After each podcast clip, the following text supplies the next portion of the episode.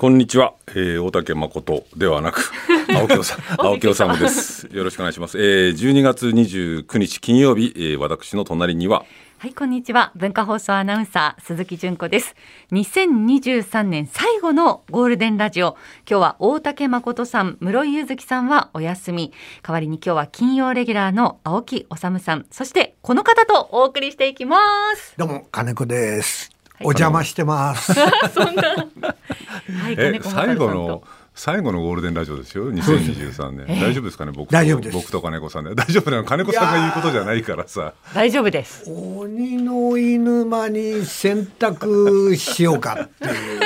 ダメですよ。番放題みたいな。番組番組そのものを選択してしまう可能性もありますから。いや室井さんと大竹さんが帰ってきたら番組が潰れてる。いやそんなこと。まあだけど。激しいことを言わないようにしようですか。らねいつも金子さんのストッパー役になっている大竹さんもいらっしゃらないし、はい、そう。え室井さんもいらっしゃらないし、ね、だから僕がストッパー役をしなくちゃいけないんですけれど僕はストッパーどころかむしろ火を火に油を注ぐ可能性もありますんで、はい、よろしくお願いします。気をつけます。はい、はい、はい、じゃああれですねもうね、金子さんと別に僕が雑談してもなんか誰も聞きたい人いない人いないでしょうからバンバンバンバン今日はニュースでいきましょうよ、ね、年末、ね、年末。はい、まず最後だから、うん、え今日の朝日新聞の一面からではご紹介しましょう。柿沢議員買収容疑で逮捕とあります、えー、東京江東区長選をめぐる事件で東京地検特捜部は28日衆議院議員の柿沢水戸前法務副大臣を公職選挙法違反容疑で逮捕しました。区議や陣営スタッフらに合わせて260万円の現金を渡すなどとした買収と選挙中に有料ネット広告を掲載したという2つの容疑を適用しております、柿沢水戸前法務副大臣のほかに秘書 4, 4人の秘書も買収容疑で逮捕しております。これ今年政治家の逮捕国会議員の逮捕2人目なんですよ。そうそう。そうそう。でしかもねなんかこう柿沢議員が捕まったっていうのは本来もともと野党の人と出身の人ですけれど今、まあ、与党に所属して自民党に所属していて本当で言ったらね大騒ぎになるんだけどあれでしょう。その今日朝日新聞はこれが一面トップでその右下に小さちょっと小さめに出てますけれど今それどころじゃないっていう感じですよね。安倍派の裏金問題でね。はい、うん、だけど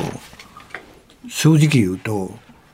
あの日本の政治も司法も凶悪は許すが小さな悪は絶対許さないみたいな、うん、そう。大企業の脱税は認めちゃうけどパチンコ屋の脱税は絶対許さないみたいな、うん、そういう印象ですね。ただあれでしょう。その、まあ、今回のね最大派閥安倍派に対する捜査、まあ、二階派にも一応捜査入ってますけれども、はい、この捜査がどうなるのかっていうのは、まあ、僕も後であの僕の知ってる限りのことをしゃべりますけれども。えーまあ、ただこう、この20年くらいね、まあ、特にその2000年代に入って、かつて清和会っていうのはね、自民党の中ではどっちかというと暴流だった。あだから形成会それから宏池会が保守本流で。まあ、80年代、90年代、日本の政治を牛耳ってきたわけじゃないですか、そのこうその形成会、宏池会に代わって、暴流だった清和会が2000年代に入って、森政権以降、森、小泉、福田、でまあ、間に麻生さん挟んだけれども、安倍晋三と、まあ、ほぼ四半世紀にわたって、ブイブイ言われてきた、まあ、最大最強権力だったわけじゃないですか。まあ、そこに、まあ、そうなんだけど、うん、以前で言えば岸信介もあり福田赳夫もあり、うん、佐藤栄作もあり、うん、だからこの流れは全くなかったわけじゃないんだよね。本流じゃないけど、絶えずあの政権にはついてきてたんだ。で今回はあの小泉以降を安倍さんに至るまでの非常にあのなんていうのかな。前前は拮抗してたわけだよ、うん、福田と田中がね、うん、ところまあ大平もそうだけど、うん、なんか安倍派がもう最大派閥になって圧倒的にこの決定権を持っちゃう状態の中でこの問題が出てるので。そういう意味ではすごい大きな転換点であるという気はしますけど。あれいくつかねあのこれ先ほどちょっとね打ち合わせの時も金子さんと話したんだけどあのその話の前にやっぱりいくつか思うのはねまあ当たり前だけど今回安倍派とね、それから二階派が、まあ、特に悪質だと、まあ、これ要するにえー、パーティー、えー、政治資金集めのパーティーやってでノルマ超えた分に関してはキックバックをしてたと。でそれが安倍派では5億円くらいじゃないか、うん、で二階派も億単位になったんじゃないかと、うん、でまあこれ組織犯罪ですよねこれね。完全に。いやもう全くひどいのは、うん、結局何重にもおかしいわけじゃない。でかつてのリクルート事件とか佐川急便事件に比べると額もすごいし自民党全体じゃない。うんうん、あの金丸信だけとかさ、うん、なんかこう特定の政治家を挙げてるんじゃないのに、うん、だからもう本当言えば安倍派のもう派閥関係あるいは派閥関係で、このずっと責任者をやってきた連中会計なんかも含めてだけど、そういう連中の数もみんな1000万円を超えてる人がほとんどとか、だから本当言えば全部自民党全体を掃除しないといけないのに、同じパターンで金丸信とかああいうのと大物を一人挙げてあと金額の大きいやつを挙げれば問題が解決したみたいな、そういう解決の仕方をしそうなんだけど、全然規模もやり方も、まあもう政党交付金をもらった上で政治献金復活してこれがいいのかっていう問題がある上に個人個人は団体から受けられない、うん、で政治家個人は団体企業献金は受けられないなんで一人あの20万円以上かっていうと、うん、あのパパーティーをやるとパーティーの人数以上にお金が集まるわけだ、うん、それって明らかに組織的に集めて、団体献金と同じだからっていうんで20万円を最低限にしようっていう、もうちょっと大きかったんだけど、50万とかね、100万とか。で、そういう抜け穴をさらにかいくぐって、組織的に裏金を作ってると。なると、個人が、その、単に団体献金を受けているという違法性だけではなくて、組織的な、まさにおっしゃる通り、組織的な、その脱法っていうか。脱法じゃないですか、これ違法ですよ。違法行為ですよね。違法行為なんだよね。だから、金子さんおっしゃる通り、要するに今回の問題の深刻さってね、まあ、かつてのリクルート事件、ロッキード事件、あるいはその佐川急便事件、いろんな疑獄事件あって、まあ、その疑獄事件にはいろんな見方があってね、こう本当にこれはけしからんものだったのかっていう議論もいまだにあるのはあるんだけれども、それはともかくとして、その金子先生おっしゃるように、その一部のけしからん議員とか、一部の実力者がこうその特定の企業なんかから賄賂をもらってっていう、まあ、ある種の個人犯罪だったけれども、今回に関して言うと、明らかな違法行為を自民党最大派閥、まあ、だけじゃないんだけど、うん、がこう何年もでほぼ堂々と繰り返してたっていう意味で言えばあのこれから捜査がどうなるのかは別としてもこれはだけどちょっとちょっと前代未聞の組織犯罪、まあ、ちょっと冗談交じり皮肉交じりに言えば統一教会に解散命令請求出すんだったらこの派閥に 解散命令請求出さなきゃいけないんじゃないのっていうぐらいの話ではあるよ、ね、僕は数千万円ある岸田派も同罪だと思う、うん、だけど、うん、岸田は首相だから、忖度があって、悪質じゃないっていうキャンペーンがやられてるわけだ、うん、だけど悪質じゃないこんな行為は不記載で裏金なんだから同じで、うん、そう全くおっしゃる通りなんですけどただ僕ね思ってるのは今回安倍派と二階派が確かに悪質ですよね。悪質とか額が多いっていうのとそれから二階派の場合なんかは一部政治資金収支報告書に乗っけたのもあるけど安倍派の場合はそのあのその派閥に入った金も派閥から出た金もそれからキックバックされた議員も全部乗っけてないっていう意味で言うと、うん。あの悪質性が際立つんだけど僕これは全然偶然じゃないと思っててやっぱり権力って腐るんだよねと。いや僕はね、うん、腐るんじゃなくて、うん、2015年に安倍派が安倍さんが作ったね体制、うん、僕は安倍体制2015年体制って呼んでんだけど、うん、それが異常だったんだよ。そのことを考えないと、あの普遍的に権力が腐るっていう話はその通りなんだけど、うん、2015年何が起きたかを考えなきゃいけなくて、あの年、集団的自衛権で憲法違反で閣議決定して安保法を作った年に、あの、2014年に内閣人事局作って、官僚をぼっかしたわけだ。忖度官僚にして、公文書も統計も改ざんする。それから2015年、16年に放送法解釈変更でメディアを完全にガタガタにしたわけだ。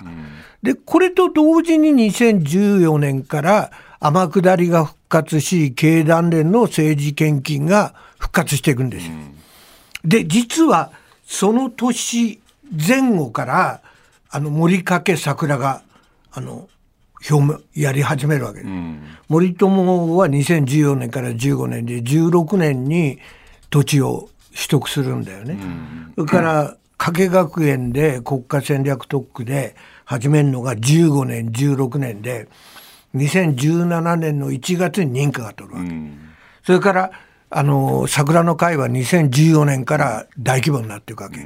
でこれで嘘答弁をして、うん、で僕はねあのメディアが犯罪的だと思ってるの、うん、あの頃メディアがダメになった後本当にあの野党が激しく追及したのにまだこんなことやってるっていうメディアキャンペーンやるわけ、うん、だからあの野党で言うとあのか鹿児島のあの人なんだっけ、えー、川内博、うん、それから新潟のえー、黒岩隆弘、うん、岐阜の今井正人、うん、これがもう激しい追及してたの。与党はあのやらなきゃいけないことをやらないでこんな追及ばっかりしてる。で結果的に彼らはあの選挙で落とされたわけ。うん、でもこれで何やっても OK なんだになったんだよ。だから2014年から経団連のぜあの政治献金が活してから何でも OK になって円安でボロ儲けする政策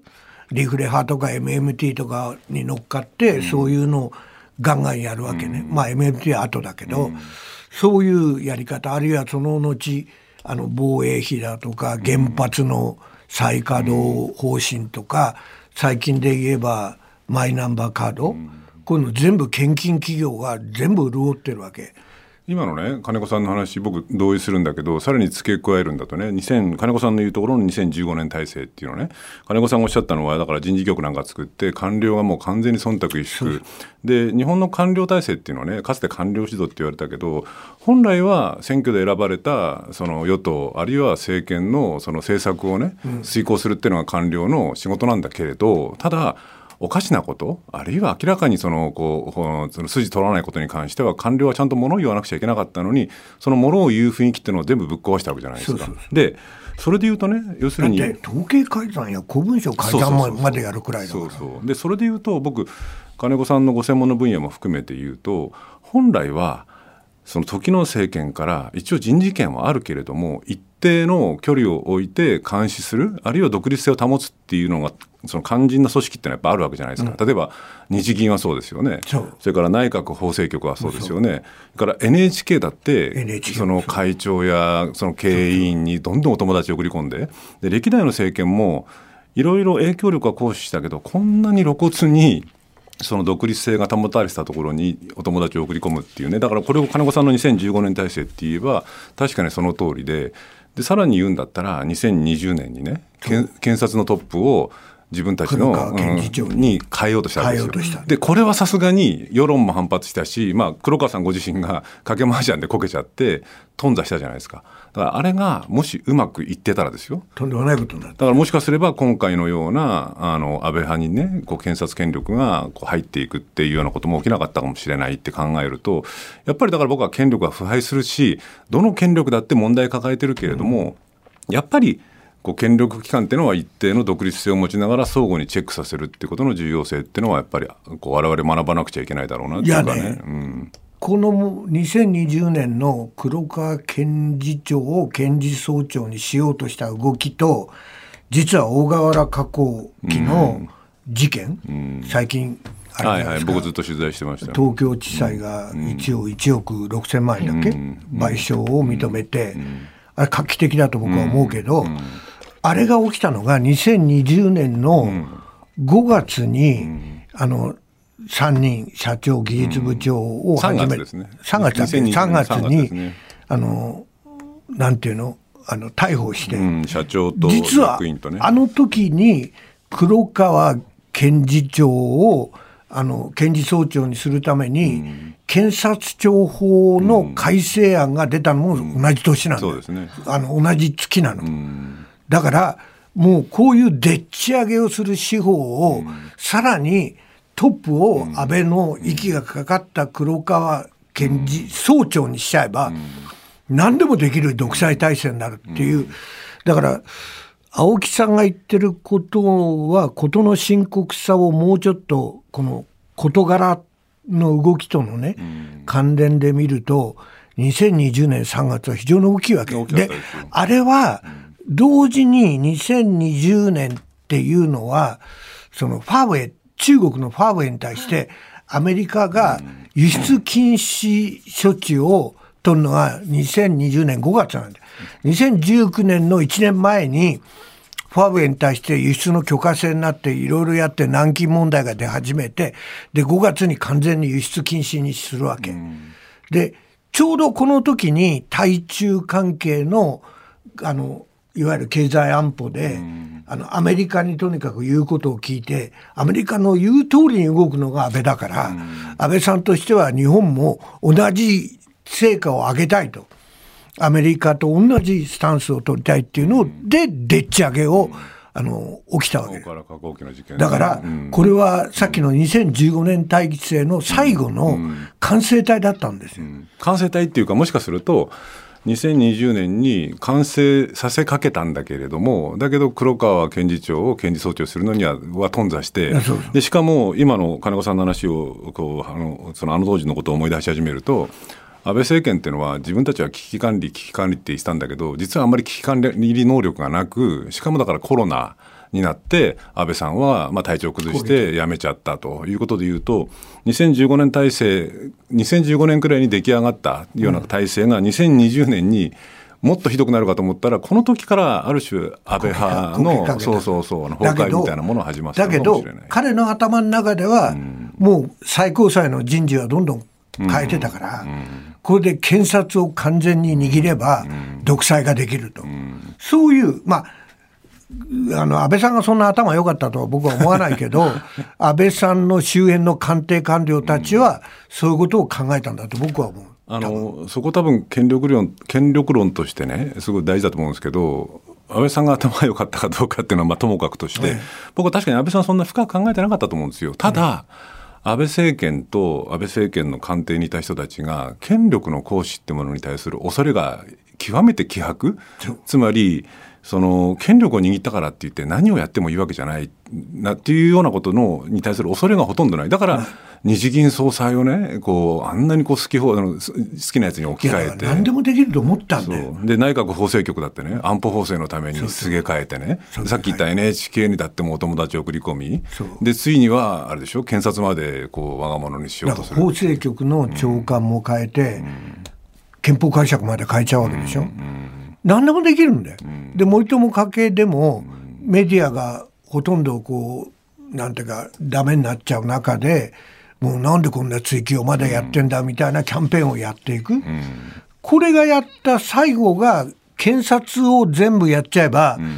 何をやっても俺たちは許されるのを完成体ができるはずだったんで、それで黒川検事長が定年間際だったのを3年間65歳過ぎても68まで検事総長ができるっていうふうに法律を変える提案をしてた。それと同時に大河原核沖で要するになんかね、粉末にする機械をやって、なんか消毒する機械があって、俺も詳しいこと分かんなかったけど、これで中国に炭疽菌を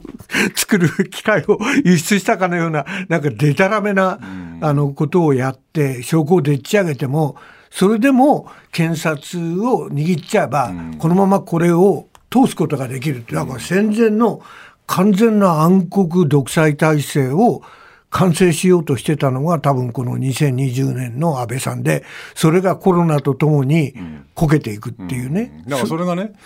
その安倍派が2023年の12月ただいまですけどね、それから2021年の年始にかけてどうやら、まあ、少なくともね、まあ、もう安倍さんは亡くなりになってますけれどもその安倍派あだから安倍さんのもとで本当にその。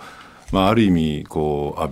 倍さんの意向にを受けながら好き放題やってた人たちが 今もう首にこうアルコール消毒をしながらね年末年始を過ごすっていうのは、まあ、ある意味で自業自得とも言えるししかしこの先どうなるのかっていうのが見えないところあの言っとくとね捜査のやつあの過程でいうと僕ちょっといろいろ取材したんですけれど、うん、その、えー、今日、まあ、あの朝日新聞なんかも報じてますけれどもえー、自民党のあの大野、うん、安政あ安忠さん。あ安忠さんですね、はい、参議院議員がこの人さっき言ったそのノルマ分超えたキックバックがどうも5年間時効にかかってない5年間で5000万円くらいあるんじゃないかっていうことで家宅捜索を受けたと。だからどうも聞いてると要するにこう大野さん、それからもうすでに家宅捜索を受けてる池田議員ですよね、キックバック受けた4000万円、4000万円、ね、そうそう、それからあと派閥の方ですよね、これ5億円単位のそのこう収入もキックバックも書いてなかったっていうことで、だから派閥の会計責任者の刑事責任追及は、これは当たり前、必至ですよ、間違いない。ただし、これ、会計責任者が一義的なこうその責任者なので、これに指示をしてたとか指示をしてないとかっていうようなことで政治家との共謀関係が立証できるかどうかっていうのが最大の焦点で今のところ聞いてるとどうもそのね安倍派の会長だった細田さんも亡くなってる。それから安倍さんも亡くなってるってことになってくるとその事務総長というその事務を取り仕切っていた下村博文さんそれから、えー、西村さん高木さん松野さん。松野前官房長官ですよね。この辺りがどうなのかなと、こう刑事責任追及されるのかどうか、それから、僕はね、うん、あのそもそも日本の検察制度の問題っていうのがあって、うん、あんまり期待してないのは、うん、あの政権交代がないじゃないですか。だから日本の検察って異常に政治的だ。これは後でもちゃんと詳しく説明するけど、それからもう一つは、あの、アメリカだは基本的には基礎法定主義なわけ。要するに何でもバンバン起訴しちゃう、うん、で基礎がダメなら取り下げていく、うん、だけど日本の場合には基礎便宜主義って言って検察が起訴するかしないかを決めちゃうっていう、いい加減な忖度。いわゆるそれができるわけ、うん、だからそれが一つと。から法律の立て付けとしてそのいわゆる政治家が連座制で適用される度合いが非常に低くて、今言ったように、共謀を証明しないといけない。だいたい普通の国の中では、欧米では、はい、その、いわゆる汚職をした場合には、その会計責任者が処罰されれば、それを任命した政治家も自動的に連座制でダメになっていく。で、つまり、そういう無能なやつを任命したこと自体がもう罪だっていう発発想なんととところが日本の政治資金規正法等の立て付け、法律の立て付けとして、連座性が非常に甘いんだよ。だから、何でも検察がさじ加減でできるようになってるわけ。だからおかしいんだよ。で、検察審議会がさすがにひどいので、こういうのを作ったんだけど、まだなんか起訴相当とか、不起訴相当とかさ、曖昧ななんかそういうもので、法定主義とは程遠い状態で、僕は、あの、いわゆる世論次第、メディア次第で、どうにでもなっちゃうっていう、あのね、そういうところが、非常にまずい国の制度としてね。それで、それで言うとね、2点だけ申し上げておくと、一つはまさに金子さんおっしゃる通り、そのこれこう政治資金規正法をね変えなくちゃいけないわけですよね。だから一つはその会計責任者がおっしゃるようにそのこう捕まったら当然その議員もその連座制で失職をするっていうようなこうシステムあの法律に変えなくちゃいけないしそもそもパーティー券の収入を20万円以下だったらあの名前を書かなくていいっていうのはそもそもあれその細川連立政権の時にできた法律あの厳しくなった法律ですけれど細川連立政権は5万円にしようって言ったのを自民党が50万円だって言って間取って20万円にしたっていう経緯があるわけですよね。だからこれをもっと下げた方がいいっていうのが一つ、ね、からもう一個金子さんがおっしゃってるのですごい重要だなと思ったのは僕も全く同感なんですけどあれその一応ねこうもっと大きな目で言うと政治家っていうのは一応選挙のその洗礼を受けてる民意を代表してるわけですよね、ところが検察っていうのは民意なんか何も代表してないのでなのでその検察が何でもかんでも政治家を捕まえていく刑事責任追及するっていうのは決して健全なことではないわけじゃないですか。だから今回ねなんかある検察幹部がこう言ったらしいんですよね。あの今の時期にこういうこと言うの不適当かもしれないけれど検察がどこまで刑事責任追及するかできるかわからないけれどもでも問題の構図はある意味我々の目の前にも出たわけですよね、うん、要するに安倍派ね、5億円の金を堂々と何年もずっとこう延々とこう違法行為を繰り返してたっていうのがもう目の前に出たわけだから本来は検察に期待するだけじゃなくて我々がその有権者が政治を変えていかなくちゃいけないっていうのが本来の姿なんですよ、ね、もっと言うと検察もある種の民意を反映するような投票システムがあるべきだと思う。それは保安官以来のアメリカの伝統だけど、アメリカの真似をしろっていう意味じゃないけど、そうすると当然のことながら検察官の数は増えていく。起訴法定主義にすれば、どんどん起訴だから、それ全部処理しなきゃいけない。それを国民がきちんと認めるっていう、その、いかに司法に対して独立性が大事かっていう、うん、そういう議論を本当はしなきゃいけない。うん、というと同時にね僕ねだからその今の基礎弁護士主義からねそのアメリカのようにその結構起訴をするけれども無罪の率もすごく多いとかねあるいは取り下げの率も多いっていう制度がいいのかどうなのかっていうのはもっと議論が必要だと思うんですけど、まあ、少なくとも補うとして検察審議会はもっと強くするとかやり方、ね、それからこういう政治資金の問題はかなり、あのさじ加減でできちゃうのはまずいから、連座性を非常に強強固に、あの適用するとかそういう制度の欠陥を補うような法改正がないとこのこの状態はちょっと心もたない危ないなっていうそれで言うとねそれで言うとですよ。だから本来ね例えばさっきのこう金子先生がおっしゃってくれて僕後のコーナーで話しますけどあの大河原加工機の事件なんてね、うん。要するに人質司法ですよね、あんなもの捕まって否認したら1年くらい捕まっちゃって、がん診断されても保釈されなかった、で死んじゃったっていうね、ことも起きてるわけじゃないですか、だからそういうもう刑事司法の問題点って、変えなくちゃいけないこといっぱいあるわけですよ。ね、でだから本来ね政治はそのこう安倍政権みたいに検事総長をこう自分のお気に入りのやつを据えて掌握するなんていう裏裏が裏通りじゃなくてね本来は国会で大いに議論して刑事司法の問題点検察の取り調べの問題点変えなくちゃいけないんですよ。ところが検察と真正面からそれやると今度その政治家たちは怖いからやらずに安倍政権のように絡めてから検察を支配しようみたいなことをするしたわけですよ。だからある意味で安倍政権が検事総長に自分たちの都合のいいようにつけやつをつけようとしたっていうのは二重三重に罪深いわけですよ。いやそのと、うん、でなんでそういう問題が起きるかっていうと、うん、その日本の検察は、まあ、政権交代がない。さっき言ったように、はい、基礎弁護弁義主義だったり、うん、いろんなねあの検察官自身が民意が反映しないようになってるんで、その極めて政治的なんですよ、日本の検察って。で、政権を左右する権限をも持っちゃうんです。だから、検察は官僚組織になっちゃってるから、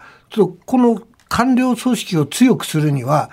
その政権党と取引をして、で、さじ加減で取引をして、自分たちの権限をどんどん拡大するっていう、そういう力が働いちゃうんですよ。なぜかって、一番ひどいのは、その原発の再稼働をやろうとして2007年、ちょうど安倍が幹事長やってた時かな。あの時の、その佐藤栄作、うん、福島県知事。島県知事ね、うん、あれだって収賄ゼロで有罪判決で東京地検の特捜が上げちゃうわけじゃない、うん、で連座制だよねあれ弟の、との関係で知事を失職していっちゃうわけですよ、だからもう政治的に変えられる、うん、それからもう一つ我々にとって非常にあの印象的なのは2009年6月の民主党政権のね。いや村木村木さん事件か。村木敦子事件。あれ2009年だから、うん、あの時も結局これになんか林の会とかいう障害者団体で郵便直切手を安くして便便宜を図ったとかいうね、うん、あれも証拠のテープでっち上げっていうね、うん、あれ大阪地検の特捜かな。そうですよ。であれをでっち上げじゃなくてあれ証拠改ざんですから、ね、改ざんだよ、ね、証拠改ざん。あれを結局あの暴露してで民主党政権になった時にこれに手を突っ込んだわけだ。検察改革を。うん。だから今度は検察はだんだん安倍寄りになっていってで小沢一郎問題で秘書の、まあ、20億円だったかなんかあの不記載問題がバーッと出てでも民主党がこう半身不随になっていくわけだよね。それからそのその後いわゆるあのあれですよね安倍安倍寄りの動きがどんどん進んでいく中でさっきの2020年の大河原加工機と、それと黒川検事長を黒黒川検事総長にしようとする法律改定までやるわけだ。なんでそこまでやりたいかって言えば、その検察がそういう政権を左右するような力を持ってるから、それを握りたいっていう。ディープだな、ディープな話、あのね、あれなんですよ、その黒川さんってね、政権が都合いいって言ったんだけど、実を言うと、検察にとっても都合よかったんですよ。今、その金子さんおっしゃった話でね、証拠改ざんがあって、2010年に朝日新聞がスクープして、で検察ってこんなにひでえのかって大問題になって、で検察の在り方検討会議っていうのが民主党で作られて、でそれを、まあ、東日本大震災なんかあったせいもあるんだけど10年かけ10年ぐらいかけてねじ曲げたのは黒川さんなんですよ。要するに黒川さんがその与党との政治力を使って検察の取り調べの可視化とかっていうのをできるだけ最小限にしなして一方でその司法取引とか通信傍受法の強化とか要するに焼き太りみたいなのを作ったのは黒川さんなんですよ。つまりその黒川さんっていうのは政権にとってもこう守護神だったけど検察にとっても守護神だったんですよ。そう。だから民主党政権が手突っ込んだんだよ、検察に。あまたちょっと言い過ぎてる、いやいやちょっとねい。きなりこれあのオープニングから相当ディープなのでついてきてくださってるかどうか 心配なんですけれども、はい、皆さんついてきてください、はい、こんな調子でいきましょう、はい、大竹誠ゴールデンラジオ年内最後の放送。今日はこの後も引き続き青木治さん金子勝さんとお届けしてまいります。それでは青木さん、はい、それでは今日も始めましょう